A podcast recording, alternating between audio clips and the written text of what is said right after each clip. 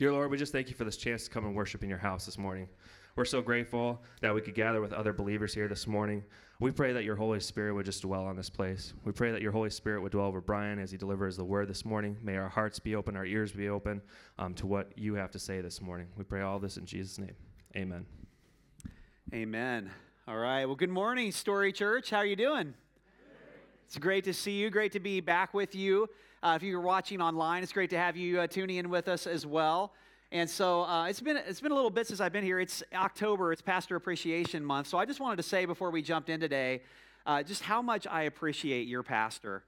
Um, he has been such a gift to us. For those of you who are maybe newer to the story, you don't know, uh, we're part of a network together called the Zero Collective. I'm the lead pastor of Frontline Church and uh, the Zero Collective. I serve in uh, both of those capacities. And so, Kyle, I, I hope it's been a blessing uh, to Kyle and to Josh and to, to, be a part of the network together.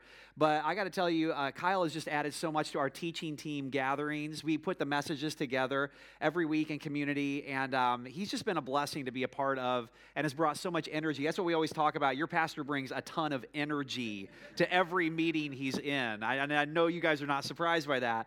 Um, and so, anyway, it's just it's just a joy to be with you today. We're starting a brand new series, and I get to kind of start us off. We're talking uh, about rewriting love. What we're talking about is marriage and family and singleness and the gospel and the way that the gospel speaks into um, whatever situation we find our, ourselves in in our world. And so uh, to get us kind of started, I thought maybe since I'm newer to you guys, I thought maybe since we're talking about marriage and family, I'll introduce you to my family. I thought that might be a good way to start. So, this is my family. Uh, this is the Bloom family. This is my beautiful wife, Carrie. We've been married for 23 years. And um, these are our four boys. So, this is our oldest, Alan, right here. And then on the far corner, that's Andrew. I'm going in order. Uh, then this is Aaron, and then this is John in, in age. And so uh, 20 all the way down to 13. And so um, that's my family. That's the Bloom family. And I would tell you this marriage, uh, and if my wife was standing here, she would say the same thing. Marriage has been the site of some of the greatest joys in my life and in our life together. And also, marriage has been the site of some of the deepest heartaches and some of the biggest struggles that we've ever had in our lives as well uh, marriage is challenging. It's really, it's really challenging. Speaking of struggles, uh, I found this past week a whole bunch of these like uh, tweets that people tweeted about marriage, and so I thought I'd share just a few of them with you because it illustrates some of the struggle that we go through in our marriages. So see if you can relate to any of these. Go ahead. The first one, it's, it's a wife. She says, Husband, day one of marriage, where do we keep the can opener? Husband, day 4,563 of marriage, where do we keep the can opener? Can anybody relate to this?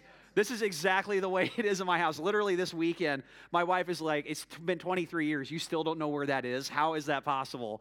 Uh, I like this one. This is a husband. Um, he says, When my wife gets upset at me, I sneak into her Netflix profile and I give thumbs up to the most boring documentaries. Uh, so that's one way to get revenge on your spouse. And then I, I like this one too. I just thought this was really true. Uh, she says, uh, Get married so when you pour your heart out, someone is always there to say, What? Are you still talking? What is, what is that? Oh, man. Marriage is, is a place where we struggle. And I don't need to tell you guys about divorce rates, right? We all know about divorce rates inside the church and outside of the church. If I were to tell you that one out of every two planes is going to crash, would you want to get on an airplane and travel by air? of course not. And yet, uh, every year people want to march down that aisle and get married. There is no shortage of people on my calendar for this next year asking me to officiate their wedding. And so the question is why? Uh, so what we're going to wrestle with this morning in this first uh, message that we're looking at is where does this desire for marriage come from? Even though we know the struggle that marriage can be, even we, though we know it can be the side of such deep heartache, we know what divorce rates are. Why do we still want it? Why is there something in us that, that for, for so many of us, we have a desire to be linked to another person and to be married. If you go to the Bible in Genesis chapter 2, at the very, very beginning of the Bible, you have this incredible story of how God creates the heavens and the earth. And the creation narrative in Genesis 2 is kind of like a poem. It has this poetic refrain. And Again and again and again, after every day, it keeps saying, And God saw that it was good. That's right. God saw that it was good. He saw that it was good. And then you get to verse 18 of chapter 2, and the, the first thing in all of creation it says that God saw that there was something that was not good. And God had created man, the first uh, human being, Adam, and it says God saw that it was not good for the man to be alone. First thing in all of creation, it says it's not good for the man to be alone. And we know this, don't we? We know that it's not good for the man to be alone. None of the man's clothes matched. You know, he, he was dressing like it was still the 90s, you know, all that kind of stuff. He needed some help, he needed somebody. And so you have this story of how God creates Eve, the first woman, to live life alongside of Adam and to share life together. And then you get to verse 24, and verse 24 is the foundational verse uh, for marriage. Genesis 2:24 tells us God's plan for marriage. It's the first place that marriage ever appears in the scriptures and it says this, that is why a man leaves his father and mother and is united to his wife and they become one flesh. So that's marriage. That's what marriage is. It's, a man leaving his, his family of origin, his mother and father, and be united to his wife, and they begin a new union. They become one together and create a, a new union together. Now, the secular view of this, the secular view of, of marriage in our world today, is that uh, the Bible is this archaic, ancient product of its time, uh, and it's an outdated and bigoted perspective on marriage. And so, uh, the way that the secular view of marriage works today is marriage is more like a disposable asset. Okay, so I can pick it up, I can take it on as long as it's helping me get where I want to go in life. But then the second it's not helping me get uh, where I want to go in life, I can dispose of it, I can get rid of it. And so, I only look at marriage as something that will help me go where I want to go. And also, there, there's all different kinds of versions. So uh, we don't we don't have to just be limited. You know, marriage has evolved. The definition of a marriage has evolved now. There's gay marriage. There's other options. You know, people live together without making a commitment to marriage. And, and, so marriage in, in the secular view has morphed and morphed. And, but the reality is, you know, we look at that, we look at the Bible's definition for marriage, and we think, wow, it's so different than our culture. But here's the reality the biblical view of marriage has never, ever fit into any culture of any time that it's ever been in. So the Bible has always, the, the, biblical understanding of marriage has always kind of gone against the grain of every society and every culture that it's ever been a part of. And the reason for that, go ahead to that next slide if you will, is because the Bible actually suggests that God created marriage. And if God created marriage, He has purposes for it. So that's where we have to start this morning. If we want to have a great marriage, if we want to have a solid marriage, we have to begin with this understanding that marriage was something that God actually created. And we see that in Genesis 2:24, and God has purposes for marriage. And so we're going to look at that this morning. We're going to look at God's purposes for marriage. And our anchor text is going to be Ephesians 5, verses 31 through 33.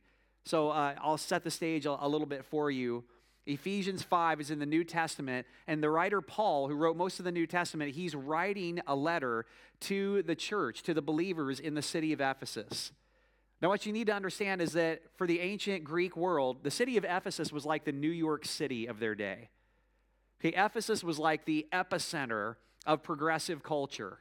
I mean, it was where, uh, you know, all you could find any form of sex you could possibly think of in Ephesus, any form of marriage was embraced uh, idol worship, pagan worship. And so Paul is speaking to the church there in Ephesus, in the New York City of his day, in the ancient Greek world, and he's telling them about marriage. And this is what he says, verse 31. Uh, and we're going to spend some time in this series in Ephesians chapter 5. But he says this to the church in Ephesus As the scriptures say, he's talking about marriage, as the scriptures say, a man leaves his father and mother and is joined to his wife, and the two are united into one. That just sound familiar to some of you, hopefully to all of you. This is a great mystery, but it is an illustration of the way Christ and the church are one. So again, I say, each man must love his wife as he loves himself, and the wife must respect her husband. Now, I want to say a couple things uh, about this passage here, if you could just leave it up here just for a second. So, when Paul is talking about marriage in the New York City of his day, the epicenter of progressive culture, he says, okay, we got to talk about marriage. Notice what he does not say. He does not say, you know, times have changed. We, we've got to evolve. Like the, the understanding of marriage has to evolve. Um, so, you know, let's talk about marriage in a Greek culture, in our culture today here in Ephesus, and let's redefine marriage. That's not what Paul says. What Paul says is if you want to understand marriage, you got to all, go all the way back to Genesis 2. Notice what he did here. He begins, he says, if you want to understand marriage, you, as the scriptures say, and he quotes Genesis 2.24. A man will leave his mother and father and be united to his wife, and the two will become one flesh. He doesn't go forward and evolve the definition of marriage. He goes all the way back and says, that's it. By the way, not only does Paul do that, Jesus does that as well. In Matthew 19, Jesus gives this exact same definition for marriage. He's asked uh, by some of his followers about marriage, and Jesus says, "Well, if you really want to understand marriage," and he quotes Genesis 2:24 in Matthew 19. He says, "You, you got to go all the way back to the beginning if you want to understand what marriage is about." So the only marriage that the Bible ever affirms that we can ever find in Scripture, from Genesis to Revelation, from the beginning to the very end, the only form of marriage the Bible affirms is one man and one woman in a covenant relationship with God and with each other. That's marriage. And that's what it is all the way through. It's one man, one woman in a covenant relationship with God and with each other. Now, I'm guessing some of you are thinking right now, but wait a minute. What about, like, I think uh, there's some examples of these guys who had like 10 wives or 100 wives or whatever. Like, there, there's, you know, other examples of different kinds of marriages in the Bible, right? There's polygamy, there's all kinds of craziness, uh, crazy stuff that happens in the stories of the Bible. And I would say, yeah, that's absolutely true. There is example after example after example of how human beings took marriage in a different direction than God planned for it. It's called sin. In fact, what the Bible gives us, actually, the Bible doesn't tell us story after story of great marriages.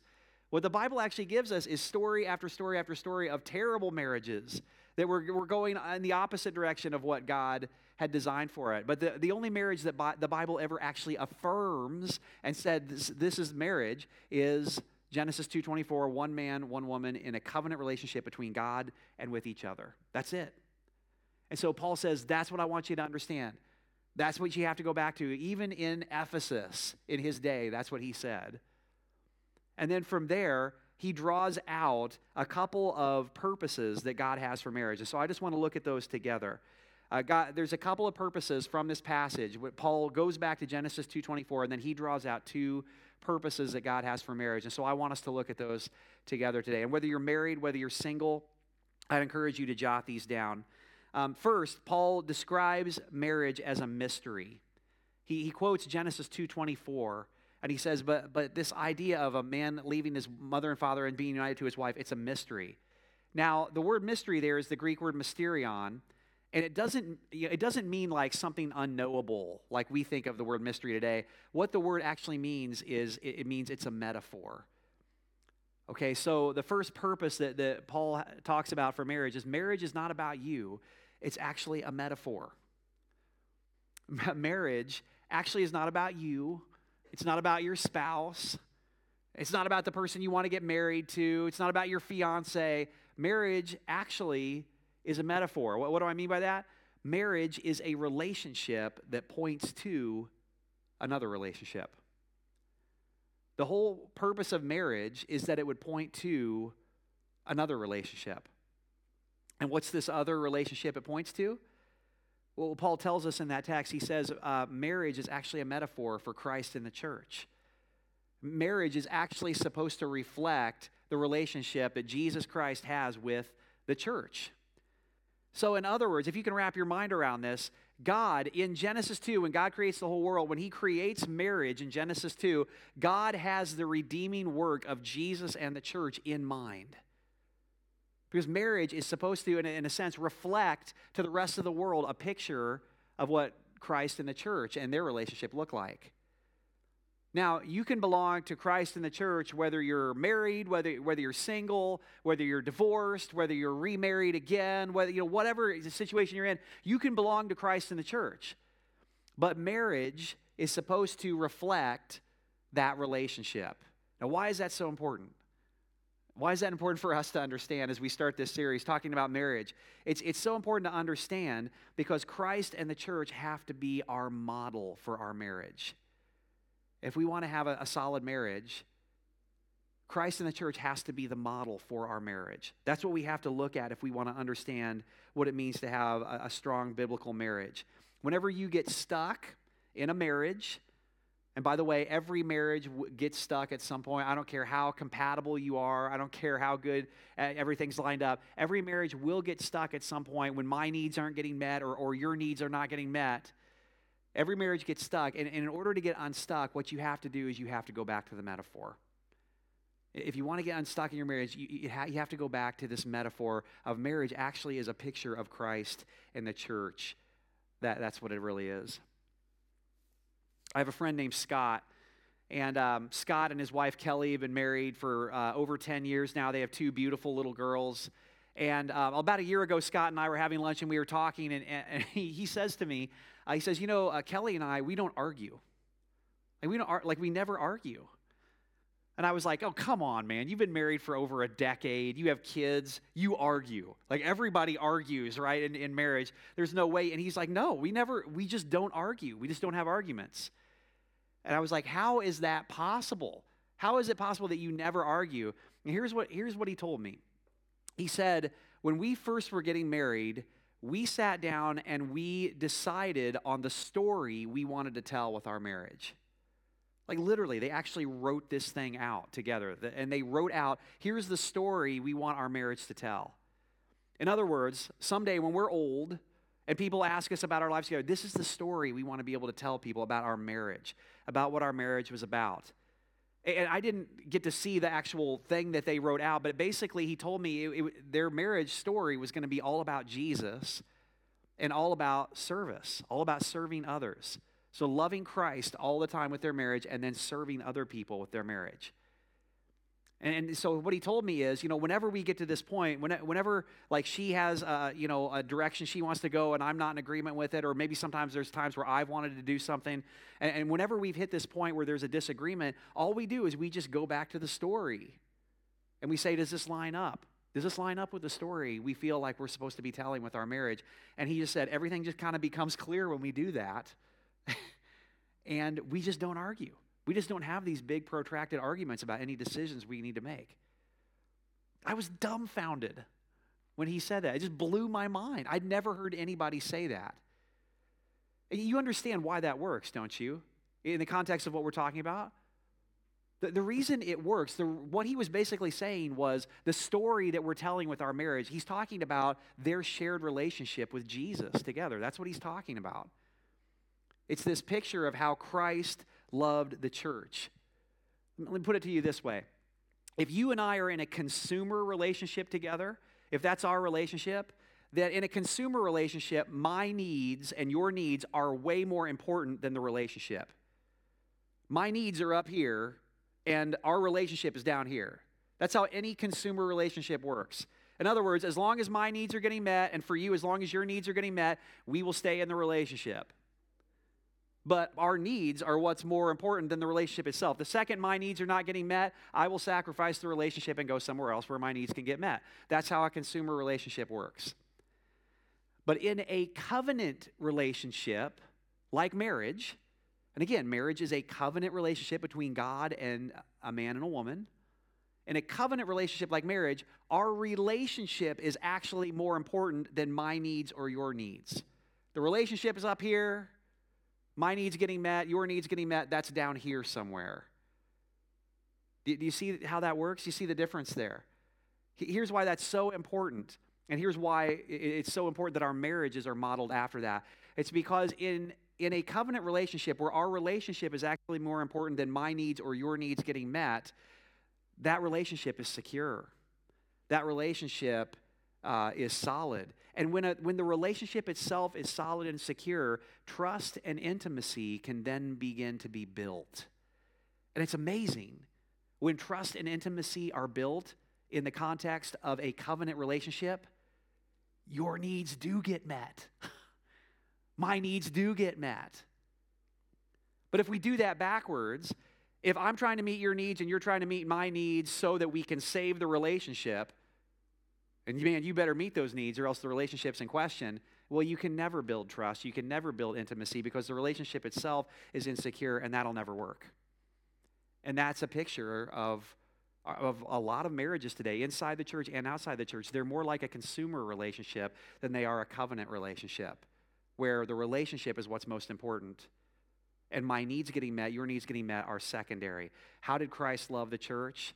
He loved her and sacrificed his life for the church. That's why that, that relationship has to be the model for it. It wasn't about Christ's needs getting met, it was about the relationship itself.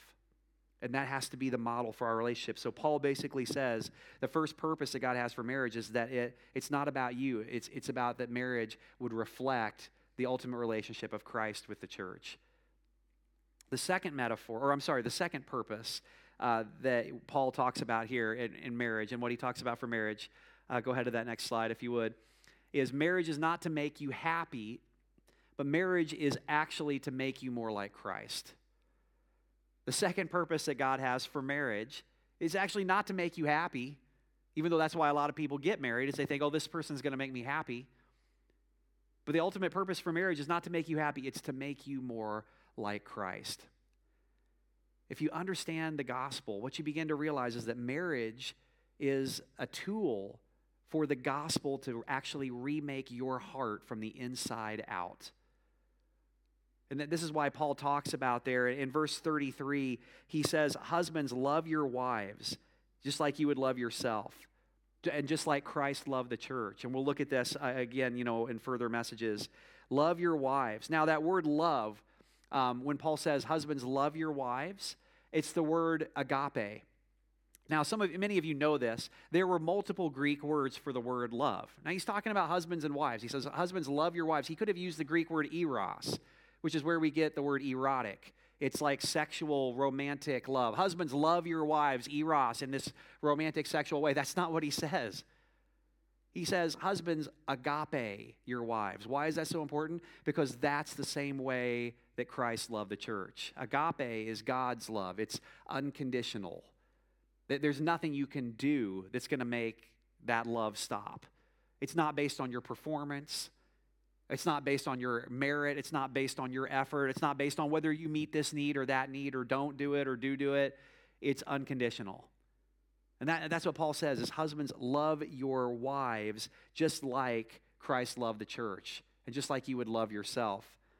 And then um, in that same verse, verse 33, what we just read, Paul says to wives, Wives, respect your husbands. Now, the word respect there is the Greek word phobos, which is actually where we get our word for phobia or fear. In, fact, it's the same way that whenever um, it talks about the fear of the Lord in the New Testament, it always talks about uh, having the fear of the Lord. That's the Greek word phobos, where we get our word phobia. Now, Paul's not actually saying, Wives, fear your husbands, be afraid of your husbands. It's much closer to our word for respect. That's why it's translated that way. It's, it's, it's our, our understanding, our word for respect. Um, but it's actually the same word that's used in verse 21 of Ephesians 5, where it says, Submit to one another. Husbands and wives, submit to one another out of reverence, phobos, for Christ. So it's this picture of loving and respecting. Christ loves the church, and the church submits and respects to uh, uh, Christ. And it's this picture of when we do that, when we learn how to do that with one another, we become more and more formed into the image of Christ. Marriage actually has the power when, when we make our, our marriage about Christ instead about making us happy. It has the power to transform us into becoming more and more like Jesus. Let me give you really quickly just a visual illustration of this. If you could go to that next slide. So uh, we're just going to call this, for, for, to visually illustrate what I've just been talking about for the last couple minutes, we're just going to call this the marriage triangle. How many of you have seen this? Has anybody seen this before? Okay, a couple of you? All right, awesome. So, so this idea of, of the marriage triangle, again, marriage is a covenant relationship between God and a man and a woman, a husband and a wife, right? So if you think about this, the only way the husband and the wife grow closer to one another in their marriage is they grow closer to God. The only way that their marriage actually gets closer and closer to one another is they actually move closer to God, or you could say Jesus, really, their relationship with Jesus. That's the only way it works. If the husband and wife just focus on each other and try to grow closer to one another, they can't. There's no path to do that. They have to actually go up and be focused on their relationship with God together if they want to grow closer together. That's what we're talking about here. And that's the way God designed it to work. Now, here's why that's so important. Uh, who, in this illustration of marriage, who is the focus? It's God, right? Yeah, exactly. It's, so if the husband is focusing on himself or, he's, or if he's trying to focus on his wife, it doesn't work. If, if the wife's trying to focus on herself, trying to focus on her husband, or trying to focus on the kids or whatever, it doesn't work. The only way it works is if they both sh- together focus on Jesus. That he has to become the focus. Now, in the, the next couple weeks, uh, I know Kyle, when he's back, he, we're going to spend some time talking about how do you do that? How do you actually live that out? How do you actually focus on Christ together and grow together in your marriage? We're, we're going to talk about that some more. But today, we're not going to get into the practicalities of how to do that today. Uh, to, for our purposes today, I just want to ask the question for each and every single one of us uh, as, we, as we reflect on just these purposes that we've been talking about today. First purpose is um, marriage is not about you. You know, it, that's, that's not what it's about. It's a, it's a metaphor. It's uh, a relationship that points to the ultimate relationship of Christ and the church. And the second one is that marriage is not to make you happy, it's to make you more formed into the image of Christ. As we think about that, the question I'd love to ask you whether you're single, whether you're married, um, whether you, you th- you're in your own family of origin right now, whether you're divorced, wherever it is, I just wanted you to think about who is the hero of your marriage story? Who is the hero of your marriage story? I, th- I think that question gets at the heart of what we're talking about when we're defining marriage. Let me explain to you what I mean. If, if uh, maybe you're the hero of your marriage story, so, so maybe for some of you, you're trying to follow Christ, you're doing everything you can, and maybe your spouse isn't following Christ. Maybe you're the only one who comes to church, your spouse doesn't come with you. And so you're, you're the hero of your marriage story. In other words, you're trying to fix that person, you're trying to save them, you're trying to rescue them, you're trying to fulfill their needs and everything in order to keep the marriage intact. I just, I just got to tell you, that's too heavy a burden for you to bear. You can't do that. You can't save another person. You can't fix another person in, in, your marriage. You can't change them. That doesn't work. The hero of your marriage story has to be Christ. In other words, you have to come to this place where He's the focus of your life, He's who you're pursuing, and you have to entrust your spouse to Him. Uh, for, for others of you, maybe you'd say, Well, uh, my spouse is the hero of our marriage story. And maybe you're in a place where you're thinking about leaving. Maybe you're considering divorcing, and you're and the, so the focus is on your spouse, and you're saying, "Well, they better fulfill me. They better meet my needs. They better turn it around and fix this and change what they've been like." And so, in a sense, they're the hero of the marriage story. If they fix themselves, if they change it, if they fulfill you, then hey, the marriage is going to last. That won't work either. That's too big a burden to put on any one person. They can't. They can't fulfill you. They can't change themselves enough. They can't fix everything that's broken in the marriage uh, the, Jesus has to be the hero of your marriage story. You have to look to him. That's the only context, that's the only way in which your marriage is going to last and it's going to be strong. Your kids can't be the hero of your marriage story. For, for some of us, maybe even just the idea of having kids is sort of the hero of the, of the marriage story. Like, gosh, if we could just have kids. Maybe you've struggled with infertility. You know, uh, that, that would solve everything. That would fix all our problems. That, that would salvage our marriage. But that's too big a burden to put on kids. No kids can save a marriage or fix a marriage. The only way it works is when we put Jesus as the hero of our marriage story. He's the hero of the Bible, not you, not me. He's the hero. He has to be the hero of our marriage story. The only way I am fulfilled, the only way I am whole, the only way I bring something good to my marriage as a husband, as a man, as a father, is when Jesus is the hero of my story. So, um, love to invite the band um, just to come up uh, as, as we prepare to close this morning. And as we're reflecting on this, this idea of when you make Jesus the hero of your story, of your marriage story, of your singleness story, of your divorce story, whatever it is, what it does is it focuses you on what he has done on your behalf. And it erases shame. It has the power to erase this performance mentality where I've got to fix it by my own merit and by my own power. And it invites Jesus into our lives, it invites him into our relationships. Uh, I'll close with this story. A few years ago, um, I was asked to um, officiate my cousin's wedding. So uh, my cousin was getting married, and so I'm going to be the pastor, right, to go officiate it. And so it was mostly our my family, mostly my extended family, who were at this wedding, and some uh, from the bride's family. And just to let you know, uh, my family has a lot of divorce in it, has just a lot of brokenness, a lot of marriages that have you know kind of broken up, and then new marriages that were formed and remarriage that's happened. And so we're at the, the, the wedding. Everything went really great. My cousin just got married, and now we're at the reception. And so uh, the DJ, right, where it's the dancing part, and I, I guarantee everyone in you, if you've been to a wedding anywhere, you've seen this happen before, right?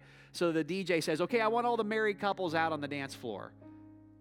And so I, I grab my wife, Carrie, I grab her hand, and we go out on the dance floor, and like everybody, all the married couples, mostly from my family, all go out on the dance floor. And the, you know, one minute into the song, you've seen this, right? The DJ says, okay, if you've been married five years or less, go sit down.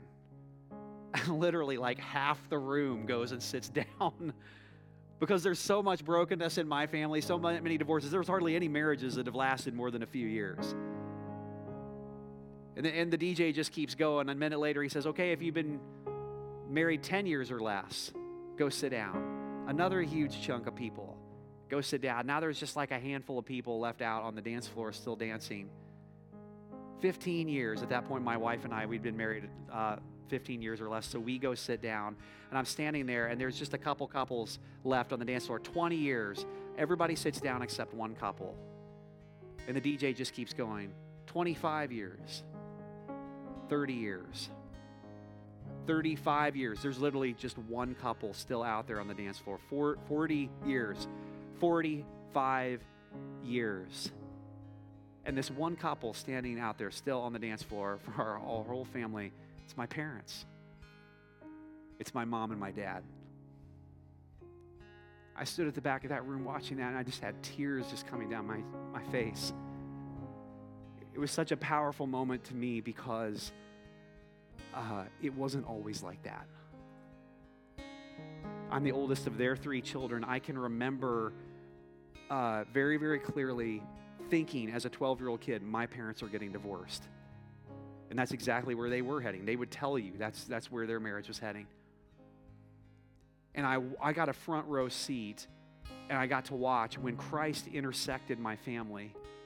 And there was a, year where we, we got invited to go to church. We started going to church, and I watched, we all accepted Christ, and my parents began to have their hearts changed by Jesus and they began to reflect Christ to one another. They began to serve each other in Christ. And I got to watch as God rebuilt their marriage and, and rebuilt their lives on a totally new foundation. And I can tell you, watching them dancing on that dance floor, Jesus is truly the hero of that marriage story. Not my dad, not my mom, not any other human being. Jesus is the hero of that marriage story. Maybe some of you right now are saying, well, that's great, but that's not me. That's never going to be me. I'm never going to be the last. We're never going to be the last ones out on the dance floor. Maybe you've already gotten divorced. Maybe you've been remarried. Maybe right now things are so rough and, and you're, you're questioning, man, how are we going to make it through this time? Whether or not you're ever going to be the last person out on the dance floor, what you can do and what can be possible is you can decide today to make Jesus the hero of your story. You can do that today. And when you do that, He becomes the focus of your life. He becomes the focus of your story, and He's the one that gets all the glory for what He does in your life. Whether you're single, whether you're married, whether you're divorced, whether you're remarried again,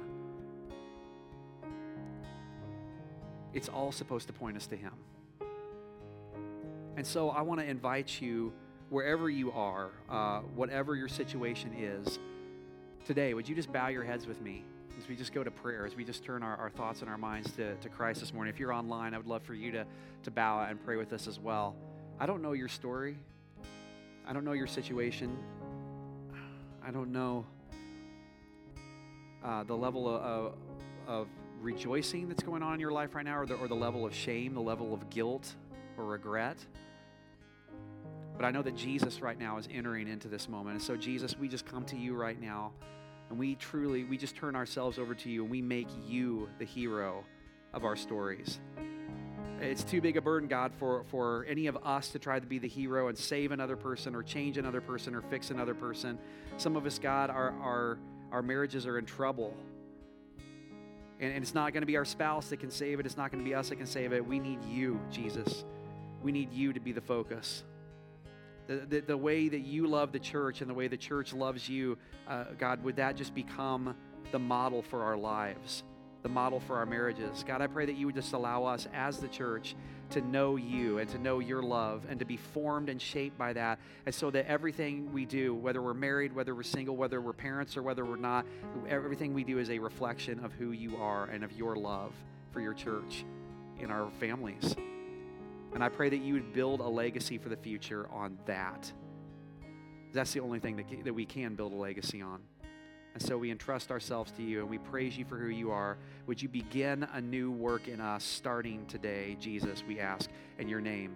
And everybody said, Amen.